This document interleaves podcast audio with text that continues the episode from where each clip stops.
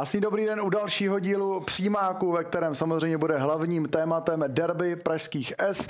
Mám i dnes tady dva hosty, tím prvním je eh, bývalý reprezentační kapitán i trenér a legenda Sparty Ivan Hašek, dobrý den. Dobrý den. A je tady taky redaktor Sportu.cz Honza Malý. Ahoj Honzo. Ahoj.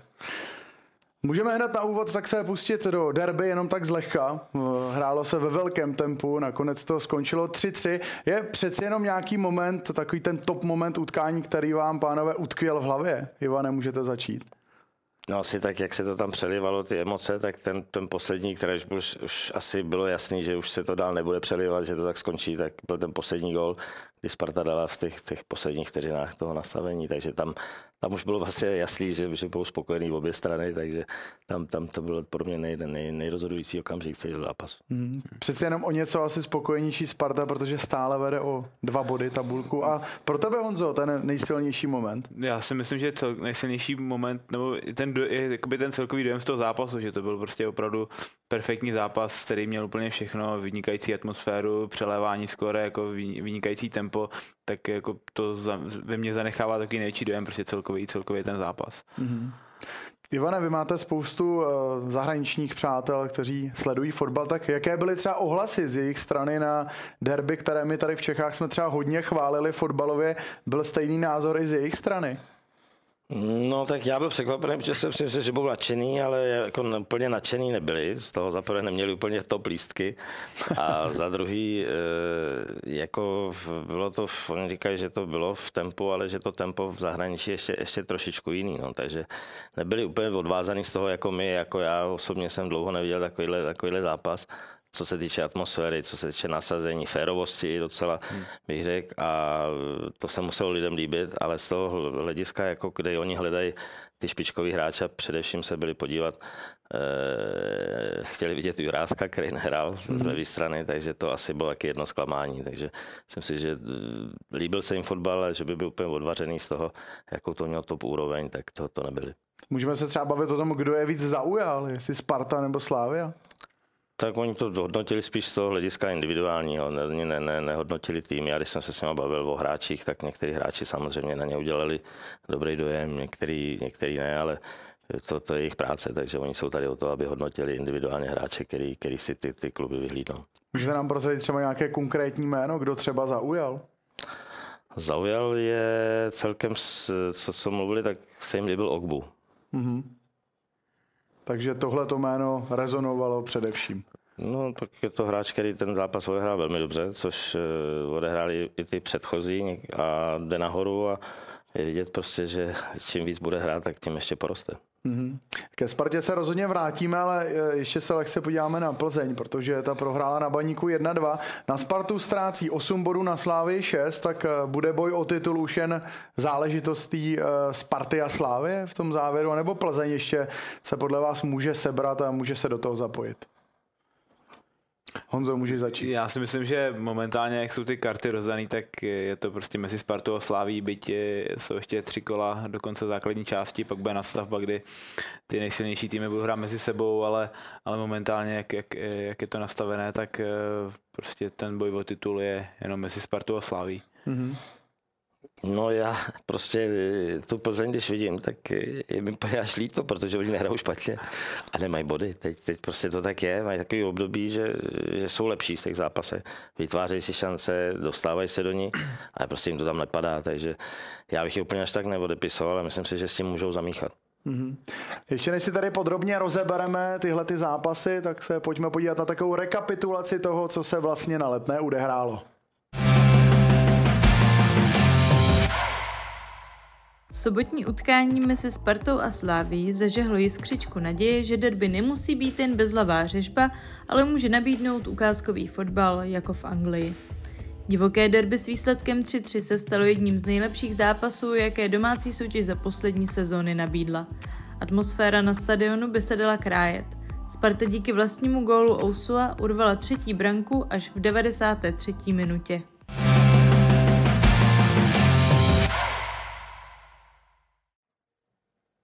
Tak uh, už jsme se bavili, pánové, o tom, uh, kdo třeba zaujal uh, zahraniční agenty, tak pánové, kdo byl podle vás lepší, pokud teda vůbec nějaký z týmu lepší byl, Ivane?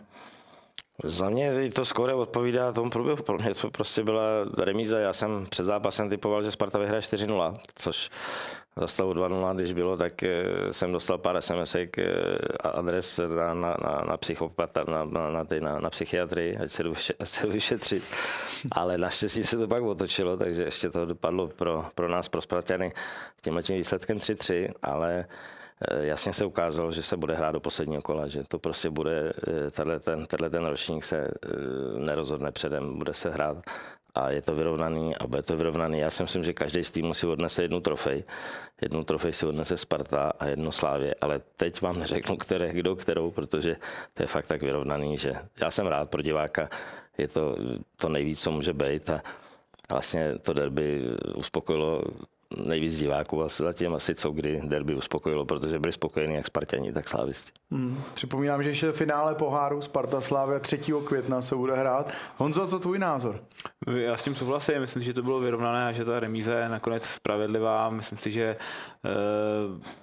za té konstelace, která byla taky, nakonec musí brát i oba, protože Slávě měla určité, určité problémy. Sparta zase po tom vývoji, který ten zápas měl, tak, tak ten bod taky pro ní má určitě velkou, velkou hodnotu. Takže můžeme vlastně považovat Spartu za takového malého vítěze derby, když to bylo 3-3, vzhledem k tomu, že mají dva body náskok stále na čele. Sparta hrála dobře, mně se Sparta líbila, ta hraje poslední dobou eh, pořád dobře, jo, celkem ty zápasy, ale mě překvapila teda výkon Slávy, já jsem nečekal, že, že to Slávě zvládne tak eh, v tom rozpoložení, v jakým byla, takže to zvládne takovým způsobem. Takže já eh, řeknu Sparta ano, v pořádku, když budou takhle pokračovat, věřím, že to dotáhneme do vítězního konce, ale překvapila mě Slávě tím, tím výkonem, kterým se prezentovala na Spartě. Mm-hmm. Souhlasíš? Souhlasím. Mělo podle vás to derby evropské parametry, když se podíváme eh, na ten fotbal obecně, 6 gólů, vysoké tempo, i atmosféra teoreticky, jak jsme slyšeli v reportáži, by se dala krájet? Co se týče tohohle z toho, e, určitě. To, byl zápas, který já jsem měl potom možnost komentovat a vidět zápas o první, druhý místo ve francouzské lize, kde se hrál Paříž eh, Lens a ten zápas mě vůbec nenatchnul. Co se týče celý té kulisy, to prostě bylo to 3-0 za 20 mi vyloučený, byla tam teda smula, že byl vyloučený, ale ten náš zápas prostě, když se člověk díval, tak, tak přes daleko víc, eh, možná se na to dívám z toho, že jsem, že jsem z Čech, ale pro toho diváka to bylo daleko, daleko lepší pokoukaná, než, než eh, boj o první místo ve francouzské lize. Jak už jsem zmiňoval, mělo to nasazení, tempo, ta energie obou týmů, tak to všechno bylo na Českou ligu až neskutečné, kde se to vlastně v hráčích Honzo mohlo vzít. Takovýhle nasazení. Tak myslím si, že jednak ty okolnosti, protože šlo prostě o první místo, bylo to derby po vlastně asi 15 letech přímých, přímých souboj o první místo, tak tohle to prostě dodalo takovou jako mimořádnost celému tomu zápasu, nebo ještě větší mimořádnost, protože vždycky, derby je vždycky mimořádný zápas, ale, ale tahle ta okolnost tomu dodala ještě větší, větší, větší šmerenc a prostě šlo o hodně, bylo to vidět, no a určitě bych tady vyzvihl, jak už tady padlo od pana Haška, vlastně i taková ta férovost prostě toho, toho zápasu, že to bylo prostě vyhecovaný, ale jako bych řekl tak správně vyhecovaný, že, že se to nezvrhlo v nějaký zákeřnosti, v nějaký potyčky, což bylo třeba v těch předchozích zápasech některých, tak tohle bylo jako opravdu dobrý a umocnilo to pak i celý, celý ten dojem z toho zápasu, že, že se prostě víc hrálo, že se nediskutovalo a proto, proto i ten zážitek jako byl, byl pak z toho takový, jaký byl. Dočkáme se, pánové, podle vás víc takových utkání v rámci naší ligy? Jestli to třeba můžeme brát jako takový výchozí zápas té kvality, když třeba dva nejlepší týmy ukázali, že i takový fotbal se dá v Čechách hrát. Tak já takhle, já jsem na ten fotbal šel kvůli tomu, já tam byl jenom 30 minut, protože pak jsem se odjet. Mm-hmm. Kvůli té atmosféře, kvůli tomu, abych se nadej. A když ty hráči vstoupí na ten stadion, takhle, když je to nabitý, když to, to ve vzduchu to visí, tak si myslím, že to taky nechtějí pokazit ten zápas, že se na to těší a jsou schopní podat ještě výkon daleko lepší než v jiných zápasech, protože to prostředí prostě přinutí k tomu k věcem, který třeba by nikdy neudělali. Takže já věřím, že jo, že tyhle ty zápasy se budou opakovat, eh, protože ještě máme dvě derby, máme další zápasy a eh, myslím si, že tohle je jedna z nejlepších, co se týče diváckých sezon, tak jedna z nejlepších vůbec, která, která tady byla. Třeba v sobotu Slávě Bohemka, že by mohlo být něco podobného, protože i Bohemka předvádí krásný fotbal. Já doufám, no, že, že to nebude pro Slávy a že jim, že jim zavařej, že, že, to, že to Spartě můžou, můžou ulehčit Bohemka. Jo, souhlasím, bude to určitě zajímavý zápas, to samý Slovácko-Sparta, to taky bude velký zápas, jako, taky očekávám uh, jako kvalitní, kvalitní, kvalitní utkání, takže oba tyhle ty zápasy budou, budou mít určitě velkou úroveň a můžou na to navázat, ale záleží, vždycky na těch hráčích, no, jak tomu přistoupí a jaký ten zápas udělají. Mm-hmm. Ivane, na obou stranách tak se objevilo v utkání několik univerzálů podobných, jako jste byl třeba vy, tak kdo je největší a nejkvalitnější univerzál na straně Sparty a na straně Slávie? Tak na, na straně Sparty eh, Krejčí, asi nevím, jestli ale do útoku, ale podle mě Krejčí, i, i kdyby hrál toho, toho středního útočníka, tak prostě je tak golový, že by ty góly dával. Takže Krejčí může hrát jak v útoku v záloze, tak eh, ve obraně. Slávě tam má taky pár hráčů. Samozřejmě mě zaujal velmi dobrý výkon eh, Dodle, který, který si poradí taky s jakýmkoliv eh, postem, protože je vybavený eh, na všechny směry, jak dopředu, dozadu, dopředu, do, do, do koncovky ani tak ne, ale a co se týče všech, všech postů v záloze i, i ve obraně.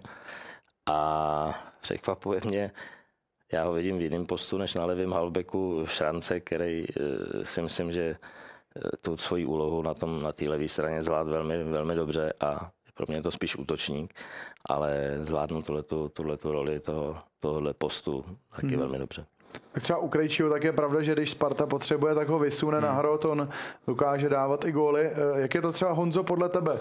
No, já plně souhlasím s Ivanem Šrancem, to si myslím, že je opravdu největší univerzál, který si pamatujeme, hráli třeba v, v, když byla nějaká nůze, tak hrál pravýho obránce, teď je prostě levýho halbeka, může hrát samozřejmě útočníka pod, pod hrotem, jedno křídlo, druhý křídlo, takže je mu to vlastně úplně jedno, ten vlastně de facto kromě, kromě brankáře asi a stopera, který, na kterých ho teda asi nevyužijou, ale tak hrál víceméně opravdu všude a dokáže se tam přizpůsobit a, a je schopný prostě na každé pozici odvést eh, jako dobrý výkon.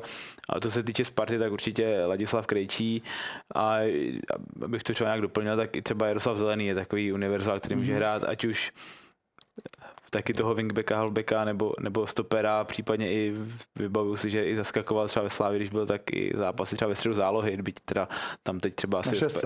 No, takže tam si myslím, že třeba ve, ve Spartě asi teď není úplně jako jeho pozice, ale i on jako se taky dokáže hodně přizpůsobit eh, té úloze, kterou dostane.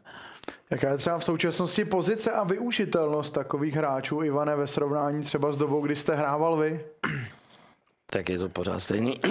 Trenéři budou vyhledávat eh, tyhle ty hráče a já mám rád trenéry, který se nebojí ty, ty hráče přehodit eh, do jiné do jiný pozice a to si myslím, že jak Priske, tak trenér Prešovský nebo i trenér Veselý v Bohemce umí udělat, nebo, nebo i se z těch hráčů podle, je, je prvé jim ten post najít a za druhý přesvědčit ty hráče, že to je pro ně výhodnější kolikrát. Jo. Já třeba Čvančara, já věřím, že on v hlavě si myslí, že je střední útočník, že by, ale on z té pravé strany je, je možná ještě nebezpečnější, když hraje toho že ten Kuchta mu to rozbíjá, tam, tam ty prostory otvírá, on se tam pak dostává z té pozice trošičku jiný, než byl zvyklý, takže já mám rád tyhle, ty, tyhle ty věci, protože eh, to, to mužstvo tomu, tomu prostě to zesílí tu jeho kvalitu a ten, ten soupeř to tolik neočekává. Jak se přesvědčuje třeba takový hráč, zmiňoval jste Čvančaru, že zkrátka to není třeba tak, jak si myslí? No to mám Čvančary, to asi nebyl úplně jednoduchý, jo. ale na druhou stranu ten kluk asi taky na trénování není celkem, celkem jednoduchý. I v těch zápasech je, je složitý, ale tyhle ty typy prostě hráčů, každý trenér chce, prostě ten vám vyhraje zápas a, a musíte si s ním umět poradit a někdy je to jako dost práce a možná je to i o nervy, ale, ale vyplatí se to, protože když se podíváte na čísla tohle toho chlapíka, tak já jdu, už když hrál někde za Vyšehrad, tak mi bylo vždycky divný, že, že nenastupuje na celý zápasy a přitom, když nastoupí, tak dá vždycky gól a, a je to vidět i teď, jako on hmm. za ty minuty, který má odehraný, tak, tak je prostě hrozně efektivní. S kým třeba bylo nejvíc práce za vaší trenerské kariéry v rámci takhle přesvědčování?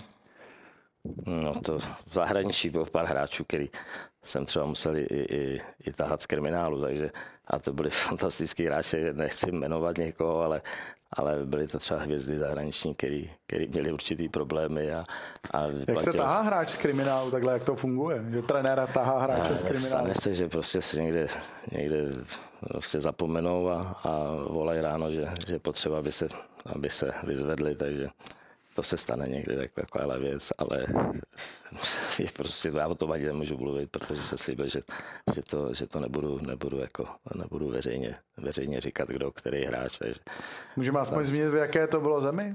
tohle bylo ve Francii. Ve Francii. No, takže občas ta pozice trenéra se trošičku zvrhne a musí tam být trochu rozšířené pole uh, působnosti. Když se ještě podíváme na ty uh, univerzály, tak uh, není to někdy třeba spíš na škodu, když umějí tak říkajíc všechno, protože často se říká, že takový hráči sice umí všechno, ale vlastně nic pořádně.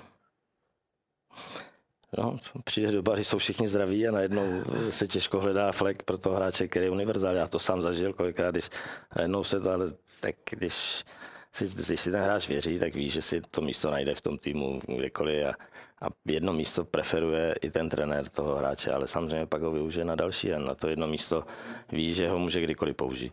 Mm-hmm. Hmm. Jo, souhlasím. Myslím si, že, ta, že i obecně asi je trošku ten trend té univerzálnosti, že ty hráči asi už teď nemají třeba jeden jeden post, ale jsou, jsou obecně schopní zvládat více pozic, takže vždycky se pro ně místo, když má tu výkonnost, tak si tomu týmu vždycky místo najde. Mm-hmm. My můžeme vlastně zmínit, že z vás eh, z levého obránce dostal až na pravé křídlo. Tak jak jste to snášel třeba vy na jednu z těch defenzivních úkolů do ofenzívy? No já chtěl tak hrát, že jsem řekl, že mi to úplně jedno. Jako úplně jedno mi to nebylo, protože do teďka levou nohou nemůžu moc kopnout. Takže když byl volný flek levýho beka, trenér se ptal, jestli bych šel na levýho beka, říkám samozřejmě, že to není problém a říkám si, jsem si to přehazovat furt na pravou. Ale jak, jak radši budu hrát cokoliv, jenom bych hrál. No to bylo jedno. Co vás bavilo víc třeba? Bránit a nebo spíš útočit? Vůbec bránit mě nebavilo nikdy. Tomu jsem se bránil, ale neubránil, takže jsem musel půlku kariéry bránit a pak jsem si to užil v zahraničí a to, že jsem mohl hrát třeba v útoku a, a i střední útočníka, kde jsem hrál do, do 14 let. Tak v aktuálním díle přímáku tak se za malou chvíli budeme ještě věnovat tématu Sparty.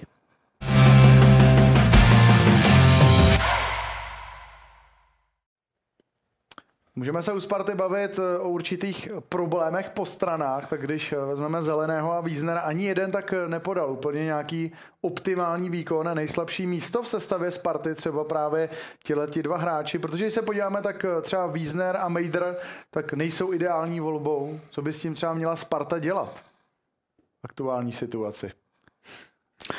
Já... Dostaneš přednost, Honzo. Jo, já si myslím, si myslím, že jako asi to tak vypadá, že momentálně ta, tyhle ty pozice, jakoby tam třeba nej, nejslabší místo, co se týče Wiesnera, Mejdrem, tak oni mi přijde takový, jako, že jsou hodně vyrovnaný. Eh, každý má třeba trošku nějaký lepší vlastnosti, třeba co se týče Wiesnera, tak, eh, tak je že hodně, hodně pohyblivý, hodně rychlej, má jakoby tak na, tak na bránu. Mejdr zase takový jako silovější. Eh, asi by bylo ideální, kdyby byly nějak jako se ty vlastnosti skloubily do jednoho, no. tak řeknu. Nevím, no.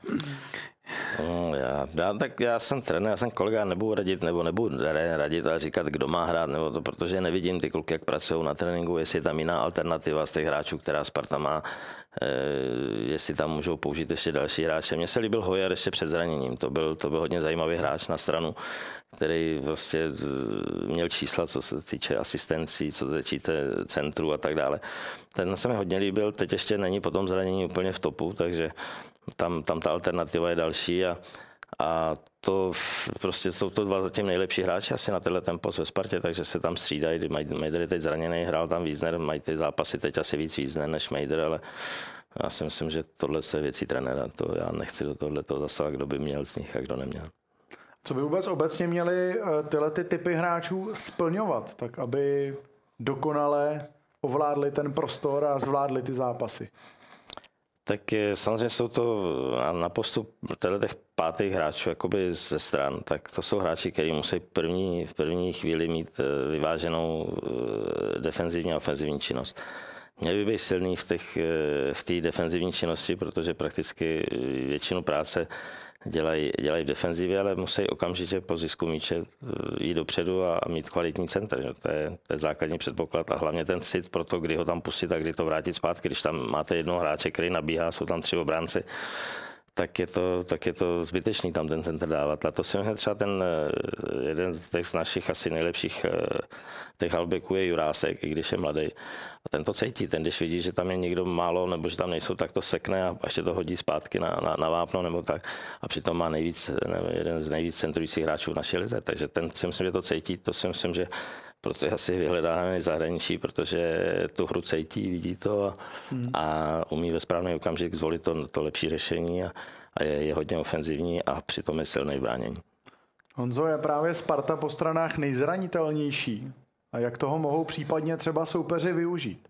Mm, tak, eh, jak jsem říkal, vypadá to tak, protože ten střed hřiště jako je dobře, dobře pokrytý, takže, takže myslím si, že jak jsme se o tom bavili, tak, eh, tak po těch stranách to může být nej, nej, nejzranitelnější místo a no tak eh, asi, asi hrát, hrát víc, víc jako tu hru roztahovat, roztahovat do stran a, a samozřejmě i ten soupeř pak musí mít na to ty typy hráčů, aby, aby se tam přes to, přes to dostával a jakoby Spartu z toho hrozil, takže, takže je to vlastně kombinace obojího potom. Mm-hmm.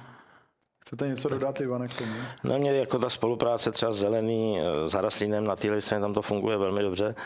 Z pravé strany samozřejmě tam je, tam je trošičku jiný, ale je to tím tou typologickou, že ten Hraslín spíš si drží tu tej post než ještě Čvančara, jako by u křídla, že se tam uvolňují hodně ty křídelní prostory, protože ty hráči to stahují do prostředka, takže ta, já ten systém mám hrozně rád, toto 3-4-3 a myslím si, že prostě to mají okoukaný všichni trenéři, co jsme, tak, eh, tak koukali na Conteho, který, který byl jeden z takových průkopníků tady toho a tohoto systému a který to, který to vymyslel k takové dokonalosti. No. Hmm. Už zase po další době tak se mluví o takové vítězné mentalitě Sparty, tak jak se projevuje taková spartianská vítězná mentalita a kde se bere? V případě dýchne to na hráče hned po tom příchodu na letnou?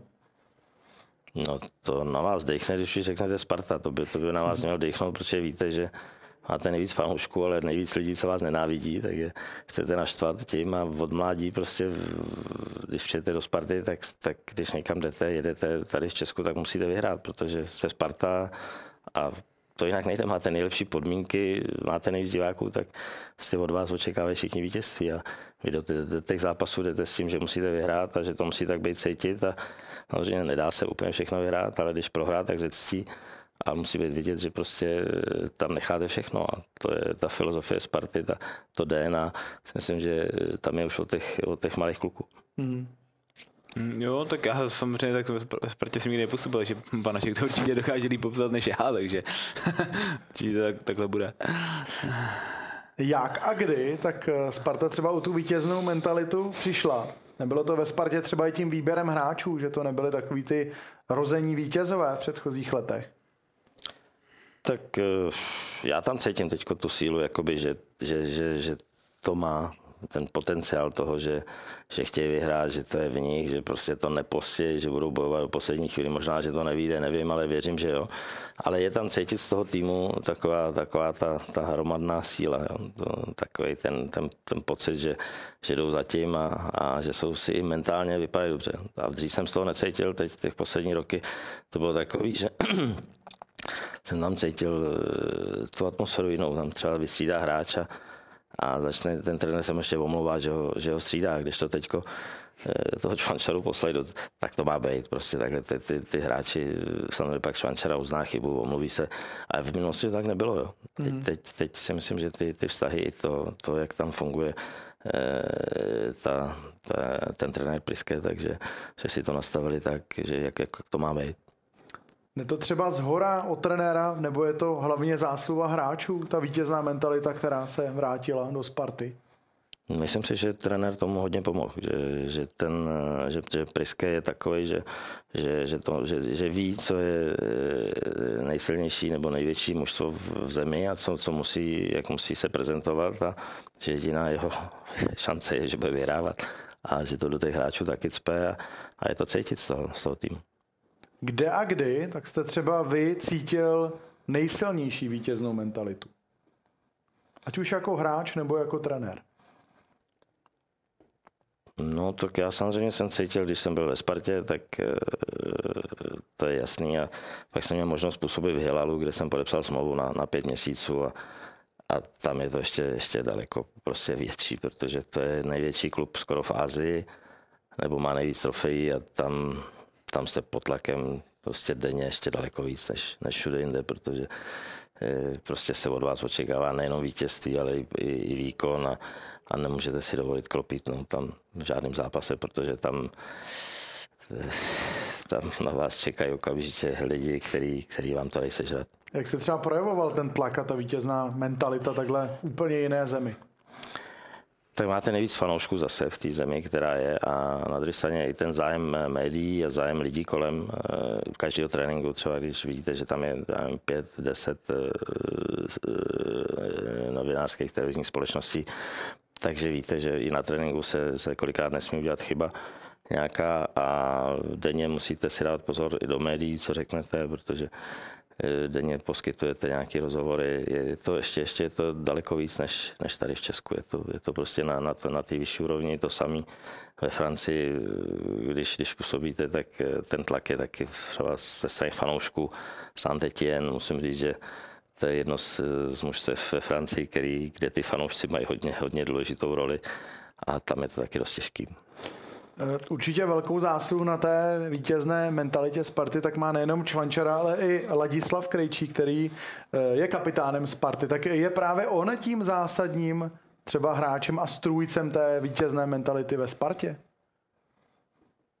No je, to je, to je samozřejmě. Já jsem teď, když jsem se byl podívat na Brno, tak eh, jsem byl blízko toho, byl jsem blízko trávníku a slyším, jak, jak diriguje mužstvo. Takže on na tom trávníku není jenom, že by se bavil s rozhodčím, ale samozřejmě diriguje diriguje celou obranu a celý, celý tým mluví, je to prostě hráč, vůči osobnost a v tomhle mladém věku tyhle ty hráči prostě jsou, jsou vyhledávaný ve světě taky, co se týče toho, aby působili. V každý trenér by chtěl mít hráče, který, který prostě má tuhle tu mentalitu. Takže je to vůči osobnost v mladém věku a je to hráč pro Spartu, který je na správném místě. Dá se to naučit? A nebo je to v něm? To si nemyslím, že by se to dá. Tohle se nějak nevyučuje. Samozřejmě trenér mu může nějakým způsobem říct, eh, že to má brát na sebe některé věci, ale to je to, že dáváte góly tak, jak je dává on teď v tuhle chvíli, jak se prosazuje třeba při standardkách to se, se nenaučíte, to prostě tam jde, on má to odhodlání, že ho tam dá, to, to, to prostě za prvé je talent, za druhý ty, ty, ty tělesné dispozice, co má, eh, nebojí se v soubojích a eh, má zodpovědnost a bere zodpovědnost v mladém věku za tým a proto, je, proto to zase bude do budoucna jeden z nejdražších hráčů Sparty. Mm-hmm. Krejčí mu je 23, teprve může být on i takovým kapitánem, jako byly taková jména ve Spartě jako Chovanec nebo Novotný? Už já myslím, že už pomalinku se na tohle to blíží těm, těm hráčům, že, že, že, to je prostě budoucnost, eh, budoucnost Sparty. Teď jde o to, aby tam vydržel co nejdíl, no, aby, aby ten hráč by Sparta tyhle ty nejlepší hráče nechávala přikupovala hráče, který, nebo který na těch postech, kde, kde, kde si myslí, že, že by bylo potřeba posílit a tyhle ty hráče, který jsou tam stěžení, takže že zůstanou ještě nějakou chvilku. Mm-hmm. Honzo? Hmm. Jo, já plně souhlasím, protože, protože Ladislav Krejčí je určitě teď jako stěžení hráč Sparty a když jsme se třeba dívali, teď jakoby, nebo když se podívá člověk na tu optimální základní jedenáctku Sparty, tak vlastně tam jiného, jiného kapitána nevidím, nebo kdo by měl být jako někdo jiný kapitán Sparty, takže a on, on, to prostě má v sobě a myslím si, že asi hráč to musí mít v sobě, jakoby to nějaký přirozený lídrovství a to, že tu zodpovědnost na sebe vezme a to on jako evidentně má a prostě v tomhle je hodně, hodně cený a bude samozřejmě záležet, jak zmínil pan Hašek, no, jestli Sparta ho pak udrží do budoucna, protože samozřejmě no, takovýhle hráče bude zájem a, a jako asi si nedělejme iluzi, že on asi taky bude mít nějaký sen, třeba se zkusit zahraničí potom. Mm. Kde by se vám třeba Ivane líbil Krejčí v zahraničí? Kde byste to pro něj viděl ideálně? Já si myslím, že prostě to je hráč, který se prosadí ve všech ligách tím, tím jaký, jakou má mentalitu, je třeba si zvyknout na to vyšší tempo, protože to bude ještě, ještě ta dynamika, si myslím, on je mu třeba 20, tak ještě, ještě se na tom dá pracovat, jo, na té dynamice. Tam je jediná věc, kdy prostě v tom zahraničí ty útočníci jsou ještě, to je daleko větší fofr, jo. Mm-hmm. A tam si, tam je potřeba na tohle ještě ty zápasy, které hraje a teď budou třeba hrát pasy nějaký na evropský úrovni, tak tam těch zápasů co nejvíc, protože tam a i na té mezinárodní, když bude hrát za národák, tak je potřeba, aby tyhle ty zápasy absolvoval a zvyknul si na, to, na, tu, na tu kvalitu ještě o něco vyšší, která je v zahraničí. Mm-hmm. Tak eh, to jsme pořadu přímák probrali Spartu a za malou chvíli se podíváme také na Slávy.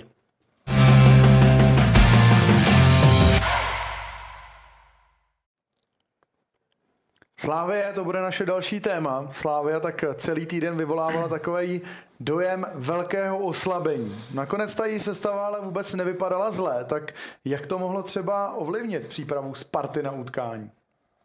Ivane. No Sparta vůbec to, to nezajímá, Spartu nezajímá, kdo bude hrát. Jako to nemyslím si, že by na Spartě řešili, jestli bude Pepík nebo Franta. Jo. Je to jedno, ty se připravili, aby oni byli spolu a tak, tak si myslím, že to i, i, i, i trenér prezentoval, že nesledovali, kdo je zraněný. Tak to není, to prostě ten systém, jestli, protože Slávě umí měnit systémy, zase změnila a to by, to by zbytečně ty hráči měli to, toho plnou hlavu. Takže se soustředili se tam na sebe, udělali dobře, Slávě taky a Slávě se ukázalo, že má široký kádr, že prostě má z čeho vybírat a znovu říkám, mě překvapil ten kvalitní výkon některých hráčů Slávě, protože jsem si fakt myslel, že, že Sparta eh, je porazí s vyšším rozdílem. Mm, jo, tak ten, trenér Priske to zmiňoval pak po zápase, že vlastně ho nezajímalo, jestli bude, kdo bude hrát za Slávy, jakým bude hrát systémem a myslím si, že v současné chvíli je to i pro Spartu, nebo obecně je to pro Spartu správně, že se prostě soustředí na sebe, věří ve vlastní schopnosti a prostě primárně se stará sama o sebe, takže to je určitě, určitě jako logický a je to mm. tak. Byl podle vás, Ivane, dobrý tak od Slávie eh, hrát na tři obránce? Protože to třeba mohla být věc, kterou eh, Sparta moc nečekala, protože Slávě v tomhle systému zas až tak často nehraje. Já jsem přesvědčený, že prostě trenér Tepešovský eh, má nastudovanou hru Sparty, takže ví, co jeho týmu nejvíc bude sedět a rozhodl se tak, jak se rozhodl. Myslím si, že se rozhodl dobře a já v tomhle tom vidím prostě to, proč je to nejlepší náš trenér a to, proč podepsal smlouvu ještě na další tři roky, protože lepší ve Slávii být nemůže. A se divím ještě někomu fanouškům, že vůbec o tom pochybují, že by to neměl být on, protože se podíváte na čísla, jaký má a to, jakým způsobem hraje, jak odehrál Champions League a tak dále, tak to je jeden z nejúspěšnějších trenérů v historii, nebo vůbec možná už teď nejúspěšnější trenér historie ve Slávě, takže vůbec se tomu nedivím a, a díky tomu, jak, jak to připravil, tak se tak prezentovali a, a to je prostě i jeho, jeho velký výkon. Může být takovým slavistickým Fergasnem Jindřich Trpišovský. No tak může být slavistickým Tepišovským a to už je dost, protože to jméno si tam udělal a, a tu Slávy prostě dostal do těch pozic, že hrál o první nebo na nejhůř o druhý místo už, už pět let a, a s ním zase budou hrát, takže eh, Slávě má to nejlepšího eh, trenéra, který ho, který ho můžou mít a, a měli by si ho vážit. Asi nakonec nejzásadnější útočník e, Slávie, nejen v derby, tak je Václav Jurečka 1 plus 1. Zase v tomhle utkání, tak nebýt jeho, měla by Slávia vůbec e, bod za remízu 3-3, Honzo? Hmm, tak těžko říct, jak byl na hřišti, přispěl, přispěl k, k té remíze. Eh, ona to jeho role je taková, že řeknu, proměnlivá, protože jednak eh, prostě on hraje třeba úplně toho klasického útočníka, hraje, hraje třeba jakoby často z křídla, teď vlastně taky Slávě hrál takový systém podobný jako Sparta 3-4-3 a on hrál vlastně z té jedné křídelní pozice, eh, i v tom třeba systému, když hraje 4-5-1, tak taky třeba občas hraje, nebo možná teď většinou jakoby z toho křídla. On ten nástup třeba do té Slávy taky neměl úplně jednoduchý, protože přišel po jako vynikající sezóně, teď se na, tý, na začátku téhle sezony, tak se jí trošku zranil nebo měl zdravotní problémy, takže pár zápasů vynechal. Eh, musel se zžívat s tím novým prostředím, takže to je proč možná třeba tolik nehraje a samozřejmě ta konkurence je tam pak obrovská, takže, takže on si to místo musí, musí taky vydobít, vybojovat a mm, prostě ta konkuren, tu konkurenci tam má. No. Hmm, ne. Za mě odehrál Jurečka nejlepší svůj zápas ve Slavii. Zatím v tuhle chvíli mě se líbili fan Buren, teda musím říct, že, že to fungovalo. Tyhle ty dva hráči prostě přidrželi spoustu balonů vepředu a, a tady tyhle ty dva mě překvapily se Šrancem a s tím Ogbu, který, který podal jako individuálně nejlepší výkony, ale celá Slávě hrála dobře. A tyhle ty byly prostě nadstandardní, jak, jak, jak ten Jurečka, který se mu taky tolik nevěřilo, tam v tom, že není hráčem stabilně základní sestavy a, a ten zápas odehrál velmi dobře. Nesmíme vlastně zapomínat na to, že i Jurečka byl druhý nejlepší střelec ligy ve Slovácku, ale otázka je taková, je tohleto eh, ideální složení ofenzivy Slávie? No tak to nechme na trenérovi, ten si s tím umí poradit a má tam další hráče. Já bych tam viděl v této tý trojce, když by hráli takhle, tak by se mi tam líbil Šranc, který by nemusel být úplně na hrotu, ale třeba to doplňovat z té jedné pozice, ale to je věcí z, z trenéra Trpišovského, si s tím opravdu poradí. On, ty hráči umí, umí najít post taky a umí najít tento rozestavení, který, který funguje. Nemusí, eh, nebo nemůže si podle vás, pánové, třeba připadat Jurečka ve Slávě trochu nedoceněný na to, jakou práci pro tým odvádí, jaké má statistiky? Tak eh, nevím, jestli nedoceněný, tak myslím si, že jako prostě je ve Slávě, tak tu roli prostě musí vzít a my tam my jsme se o tom bavili a, a jako ví, to derby to ukázalo, prostě Slávě měla sice já nevím, 5 hráčů mimo, ale prostě má tak široký kádr, že si s tím jako, nechci že hravě, ale dokázal si s tím prostě poradit a, a tak eh, musí tu, musí tu úlohu vzít a myslím si, že on to i tak bere, tak ví, jako v jakém je klubu, jak, jaký jsou kolem něj hráči a prostě musí být připravený, když přijde ta jeho chvíle, aby, aby pomohl a to se mu daří teď jako velice dobře. Mm-hmm. Chcete něco dodat, Ivane, k tomu? Ne, to s tím naprosto souhlasím, protože e, možná to Slávy docela i prospělo, že těch hráčů bylo hodně mimo, protože ty hráči ostatní věděli, že budou hrát a ta, kolikrát je ten přebytek hráčů těžký, protože musíte jako trenér vybrat těch 11 nejlepších, pak musíte vybrat dalších na lavičku 11 a pak musíte vybrat další, který na tribunu. A to rozhodování daleko těžší, teď to měl trenér lehčí v tom, že jich bylo spousta nemocných, takže ty hráči, kteří na tu lavičku mohou vzít i dát šanci některým klukům eh, z mládeže, takže já si myslím, že to není to vždycky úplně to, to, to, to tak všechno špatně, jak to vypadá. Mm. A Slávy se vyplatilo mít tolik hráčů v kádru, protože jenom díky tomu dokázali tu sestavu poskládat. Každopádně my se v dalším průběhu pořadu přímák podíváme na to, co nás bavilo.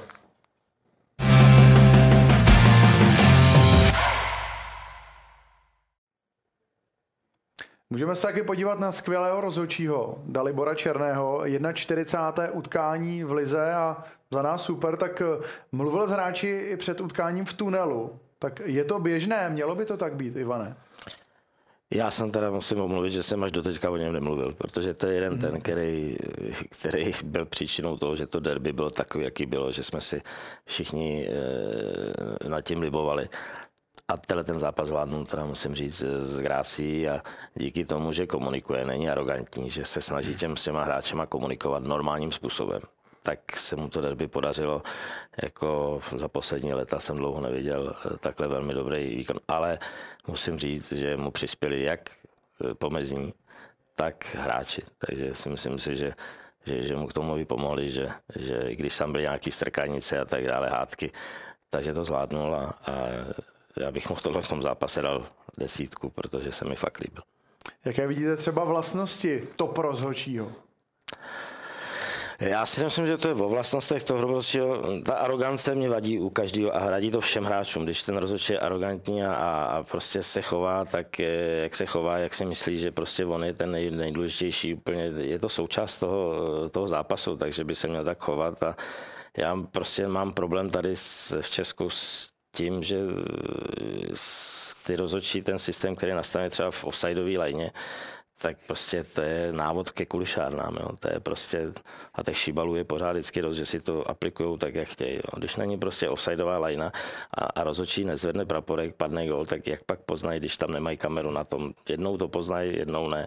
Mně to přijde prostě neregulární jo, v tomhle tom. Takže tam ty nastavené pravidla, kdyby byly jinak, tak si myslím, že by to i dalo větší důvěrnost rozhodčím, protože tady v tom mají velkou možnost tím prostě pořád nějakým způsobem hejbat. Mm-hmm. Jaké vidíš ty top vlastnosti, které by měl mít rozhodčí na nejvyšší úrovni, Honzo? Tak uh, určitě, jak tady zmiňoval pan Hašek, tak uh, být takový, takový komunikativní, otevřený asi, aby, aby byl vlastně pro ty hráče, když to řeknu, partnerem a ne nějakým jako nepřát, nepřítelem v tom zápase a, a to, když se pak jako nastaví, že nějaká takováhle vazba mezi nima, tak to pak eh, to může být takový skvělý zápas. No. no to určitě, to jen, ten rozhodčí taky udělá chybu v zápase, hmm. ale když ji uděláte a, a, on to ví, tak kolikrát řekne, ty vole, sorry, já jsem taky to viděl jinak, když to řekne ten rozhodčí, tak vy to jako hráč okamžitě vemete a řeknete, jo, dobrý, příště, ale když, se, když víte, celý stadion ví, že udělal chybu a on se ještě tváří, jako že ji neudělal, tak, tak samozřejmě hned mu to ještě zvosolíte, takže ty hráči mu taky ještě zavařejí na tom hřišti. Takže když se ten rozhodčí umí chovat a umí eh, komunikovat, tak, tak je, je, většinou je to dobrý rozhodčí. Může být rozhodčím evropského formátu Dalibor Černý? tak, jak se prezentoval tady, na to, jak je mladý, tak já věřím, že, to je, že by do budoucna nás mohl reprezentovat na těch nejvyšších úrovních, tenhle ten klub. Mm-hmm. Potenciál určitě má, tak už eh, samozřejmě měl i nějaký, nějaký horší zápasy, ale i třeba i lepší zápasy, takže, takže uh, i třeba komisí rozličí je viděn jako jeden z nejperpe- nejperspektivnějších rozhodčích, takže uvidíme. No, přejeme si, aby to tak bylo, aby, aby český rozhodcovský sbor měl uh, jako pak vyslance kvalitního v evropských soutěžích. Můžeme ho třeba považovat jako největší talent eh, českého fotbalu v rámci rozhodčích, protože jako nováček tak eh, před nějakým rokem a půl skvěle eh, oddirigoval zápas mezi Baníkem a Sláví, který byl hodně vyhrocený. Jo, umí si poradit, nemyslím si, že by není z něj cítit takový stres, jako z některých, když vidíte některý pískaje, bojí se, eh, chtějí to hodit všechno na var. On to pustil, ten zápas, a věřil si. A je, je má sebevědomí, je to chlapík, který prostě na mě působí a nejenom na mě, asi na komisi rozhodčí, proč mu dala důvěru, eh, že, že to zvládne. A to, jak je mladý, tak to fakt zvládnul velmi dobře. Zatímco rozhodčí Černý tak nás všechny určitě bavil, tak po utkání se stalo něco, co nás rozhodně nebavilo.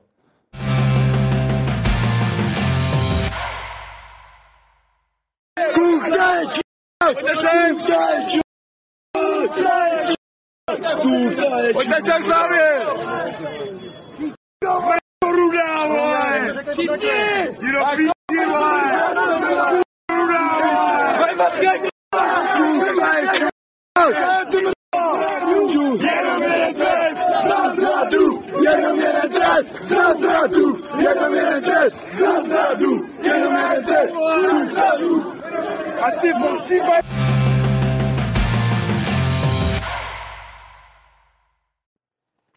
Tak Ivane, vy jste poznal eh, fotbal a vyhrocené zápasy v různých částech světa, tak zažil jste někdy něco podobného, jako jsme viděli na videu?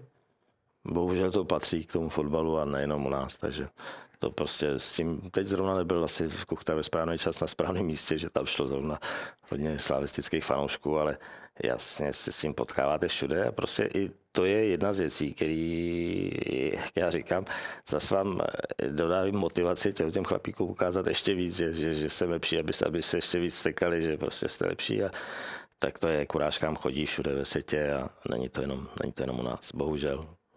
Mm-hmm. Co ty Honzo hmm. k tomu incidentu? Tak bohužel, no, stalo se to a, a prostě tím, co se, co se stalo v létě, nebo prostě, že přišel, přišel, přišel do Sparty, tak samozřejmě fanoušci Slávy jsou na, na něj naštvaní, což se nějak dá pochopit, jak to pak budou ventilovat, je věc druhá.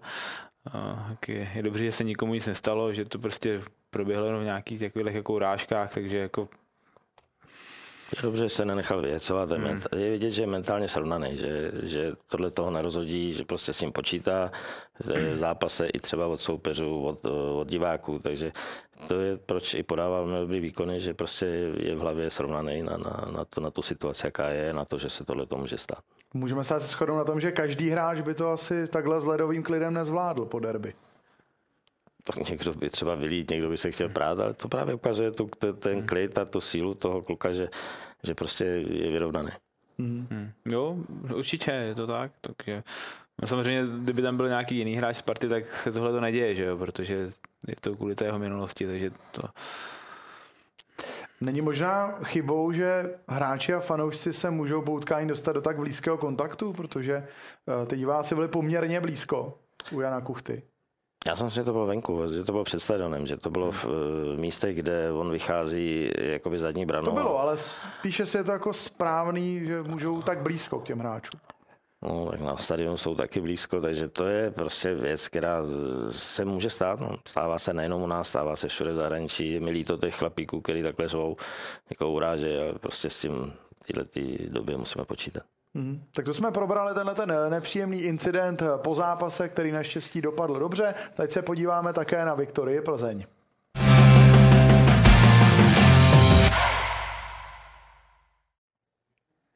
Nejenom na letné, tak se hrál hezký fotbal, eh, protože i Baník z Plzní tak předvedli parádní podívanou. Budete souhlasit? Ne, já neměl ještě možnost to vidět celý. Já jsem viděl uh, druhý poločas mm-hmm. a prostě ten obrázek je pořád stejný. Baník se zvednul doma před divákama, hrál velmi slušný utkání, Plzeň byla lepší a, a, a nevyhrála, takže to je už po několikátý, kdy Plzeň se vytvoří spoustu brankových příležitostí, nehraje ani špatně a nepadá to tam. Takže proto bych ještě neodepisoval úplně, protože až jim tam začne padat, tak bacha to. Hmm, jo, myslím, že to byl jako kvalitní zápas, který, který, který taky bavil, zase měl napětí až do poslední vlastně chvíle, tam že ho Vidra trefil v 90. taky třetí nebo čtvrtý minutě tyčku, eh, vynikající atmosféra, která jako v Ostravě taky je vždycky, takže jako jo, výborný, výborný zápas. Ono jak Plzeň na baníku vyprodukovala 23 střel proti 6 střelám baníkovců. Navíc baník porazil uh, Plzeň od roku 2009 po 14 letech. Tak uh, jak je možné, že baník vyhraje, když neměl úplně v těch posledních týdnech zrovna takovou oslnivou formu, aby třeba jsme čekali, že porazí Plzeň? Tak to Plzeň trošičku tápe to, že ta, ta sebedůvěra těch, těch lidí, kteří tam ty goly dávají, tak není taková, trošičku to padlo padlo to na ně, prostě to přijde to v období takovýhle těžší na každý tým, zrovna teď to potkalo Plzeň v posledních měsíc nebo měsíc a půl. A eh, baník toho využil, baník, eh, prostě ty lidi na tom baníku, ta atmosféra vás taky žene, to je, tam nemůžete vypustit metr, to prostě, já, já to mám, já jsem strašně rád hrál na baníku, jako, jako hráč Sparty, tady jsme šli na baník, jsme věděli, že tam, tam lítali jabka po nás už při rozsvičce, to tam to, ale to vás tak vyhecuje, že prostě vás to pohltí a proto eh, ta práce na baníku i pro trenéra musí být prostě, to, to je adrenalin, je nádhera.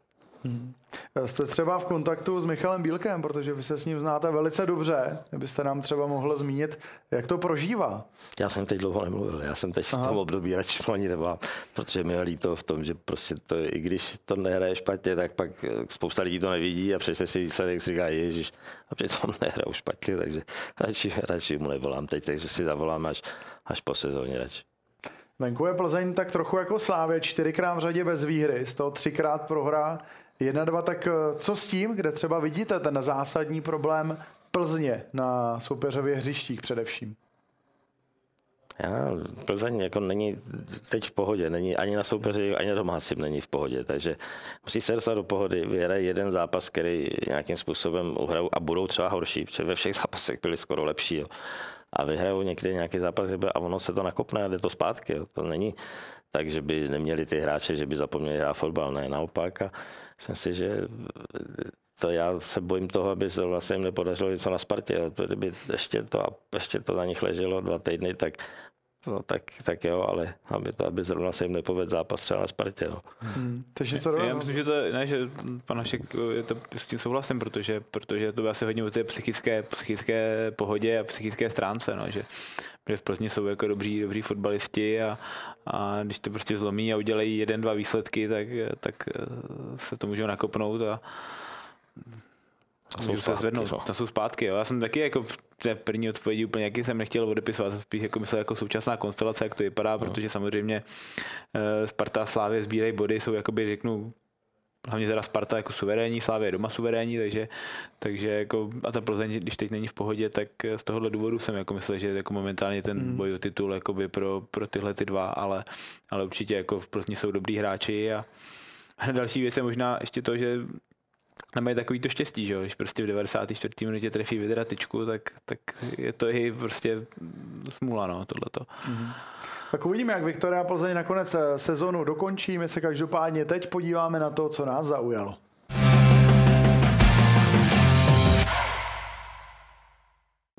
Skloubit studium a profesionální sport není jednoduché. Své o tom ví hráči Slávie Václav Jurečka, který má inženýrský titul z Vysoké školy báňské v Ostravě a Lukáš Provod, bakalář v oboru ekonomie. Vysokou školu vystudoval i liberecký brankář Milan Knobloch nebo bývalý hráč Sparty a uznávaný ortoped Petr Novák.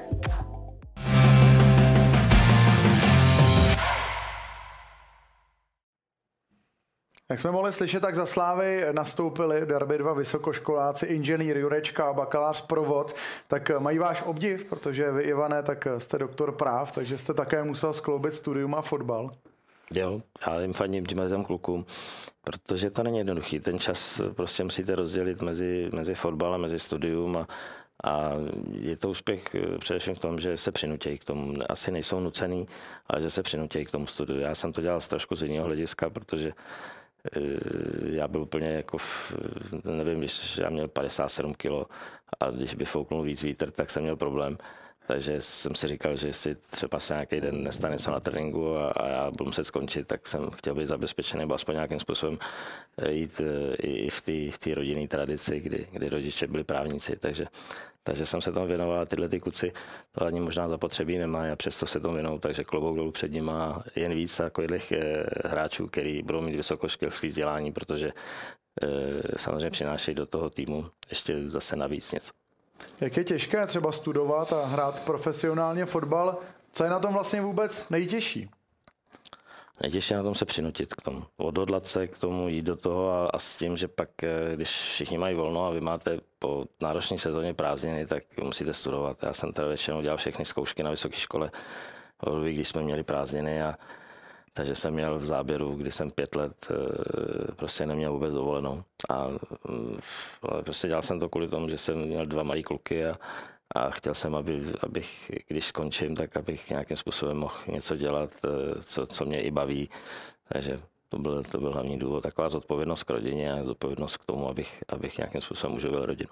Jsou třeba pro, pro tyhle ty typy lidí, kteří hrají profesionálně fotbal, třeba nějaké úlevy ve škole při tom studiu?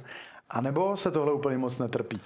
Tak za našich časů musím říct, že jsem měl individuální, eh, individuální plán eh, ve škole, takže jsem eh, nemusel chodit na přednášky, ale musel jsem dělat všechny zápočty a, a především zkoušky potom, potom na škole, takže já jsem tam nemusel chodit a musel jsem na, na individuální konzultace chodit, domluvit si, kdy, kdy přijdu na, na, na, na ty zkoušky i na, na zápočty, takže bylo to asi jednodušší v tomhle tom, ale zase to bylo náročnější, že jsem dostal prostě skripta a někdo mi k tomu nic neřekl, musel jsem si je přečíst a musel jsem prostě si to tam nějakým způsobem naučit. Teď je to třeba méně běžné než eh, za vašich časů. Proč podle vás ubývá studentů, fotbalistů v aktuální době? Tak... Bí tam ta motivace třeba? Motivace, ten čas, no. Teď, když eh, je pravda, že ten čas, eh, že ty hráči na to moc času nemají. Když mají třeba trénink jenom jednou denně, tak se pak věnují rehabilitaci, cvičí ještě sami, takže sam většina hráčů se věnuje eh, tomu růstu spíš fyzickému než tomu mentálnímu. Takže to je možná jeden důvodů a je to se přinutit. No. Je to o tom ta vůle se, se, se přinutit ještě večer nebo kolikrát, prostě, když se vám nechce, tak musíte, musíte prostě otevřít ty skripta. Je to náročné na psychiku a teď samozřejmě ty fotbalisti, když bude dobrý fotbalista, tak bude vydělat hodně peněz, protože se tím uživí. Dřív to tak nebylo, dřív jsme byli prostě průměrně placení občané tady na téhle tý, země. To je taky to, to, že mají velmi dobrý příjmy, tak i když zase velmi dobrý, jenom některý a, a po dobu deseti let. Hmm. Jaká je tam třeba užitečnost pro trenéra mít v týmu takové hráče? Je tam třeba nějaká jiná komunikace? Je to dobře, nás se sešlo ve Spartě víc, který jsme studovali vysokou školu a, a samozřejmě máte větší rozhled možná tím, že, že, že chodíte do školy, ale jinak jedno, jestli máte vejšku střední nebo jenom základku, ten fotbal je prostě není o tom, jaký jste genius, ale o tom, jak, jak spíš jako máte herní inteligenci a ne, ne inteligenci normální, takže tam, tam to nerozhoduje. Hmm. V závěru se, pánové, podíváme také ještě na příští kolo, protože hrát se budou zápasy Slovácko, Sparta, Slávia, Bohemka, Plzeň, Zlíne, tak co nám můžou tyhle ty zápasy přinést, Zonzo? No tak uh, jsme se o tom bavili, věřím, že můžu přinést dobrý fotbal, že prostě hrajou ty, proti sobě zase týmy ze špičky, uh, týmy, který prostě hrá proti Slávě, Spartě, tak jak Bohemka, tak Slovácko, tak mají prostě nějaký svůj styl a jsou, jsou prostě zajímaví, takže věřím, věříme, že, že to budou hlavně zajímavý, zajímavý zápasy. A co se týče zápase Plzeně Zlína, tak, tak tam je to taky samozřejmě zajímavý zápas tím, že prostě Pavel Ruba zase přijíždí do Plzně. Jednak, jednak uvidíme, jak Plzeň se prostě oklepe nebo jak zareaguje na ty, na ty poslední výsledky, jestli prostě i zopakuje třeba herně a bude, mít, bude úspěšnější v koncovce, takže bude to určitě zajíma, zajímavé kolo. Může to třeba, Ivane, stát něco neočekávaného eh, v jakémkoliv z těch zápasů? Může se stát cokoliv. Prostě já jsem rád pro fanouška, prostě i asi i pro televizi, tam, tam má větší sledovanost, že teď lidi to samozřejmě teď to vtáhne do toho, toho diváka a, a zaslouženě, protože jak na obou polech, jak, jak na sestup, tak, eh, tak o titul není rozhodnuto, bude se bojovat a je to dobře pro diváky a já jsem rád, že že to prostě pro ten náš fotbal, že tím se ještě zase dostane víc do, do povědomí, protože to, když někdo viděl ten zápas, to derby, tak ho to musí zajímat. To bylo fakt hezký, hezká podívaná. Jak třeba vidíte ten nejbližší víkend teď? Já vidím tak, že vyhraje Bohemka 2-1 eh, na, na Slávy, Sparta vyhraje se Slováckem a tím pro mě zase budeme blíž k titulu. A Plzeň Zlín? Plzeň Zlín asi, myslím si, že Plzeň se může chytit na Zlínu. Co tvoje typy, Honzo, na ty tři zápasy? Já si myslím, že Plzeň eh, taky zvítězí. Myslím si, že Slávě doma jako potvrdí tu sílu, ale jako, jo, jo, jo. jako nevím, jo. Myslím si, že, myslím si, že jako vyhraje Slávě a co se týče Slovácko Sparta, tam to bude jako zajímavý a uvidíme, no. Já si myslím, že jako Sparta asi neprohraje, ale nevím, jestli, jestli vyhraje. Tak jo, tak pánové, dostali jsme se do závěru. Dnešními hosty, jak byli Ivan Hašek a Jan Malý. Děkuji vám, pánové, že jste s námi strávili čas a hlavně se podělili o vaše názory. Děkujeme za pozvání. Díky. No a v závěru pochopitelně poděkování vám divákům, protože bez vás by to nešlo. Sledujte web Sport.cz, no a příští týden přesně v pondělí, tak se na vás zase bude těšit u dalšího přímáku můj kolega Aleš Svoboda. Mějte se krásně a fotbalu zdar.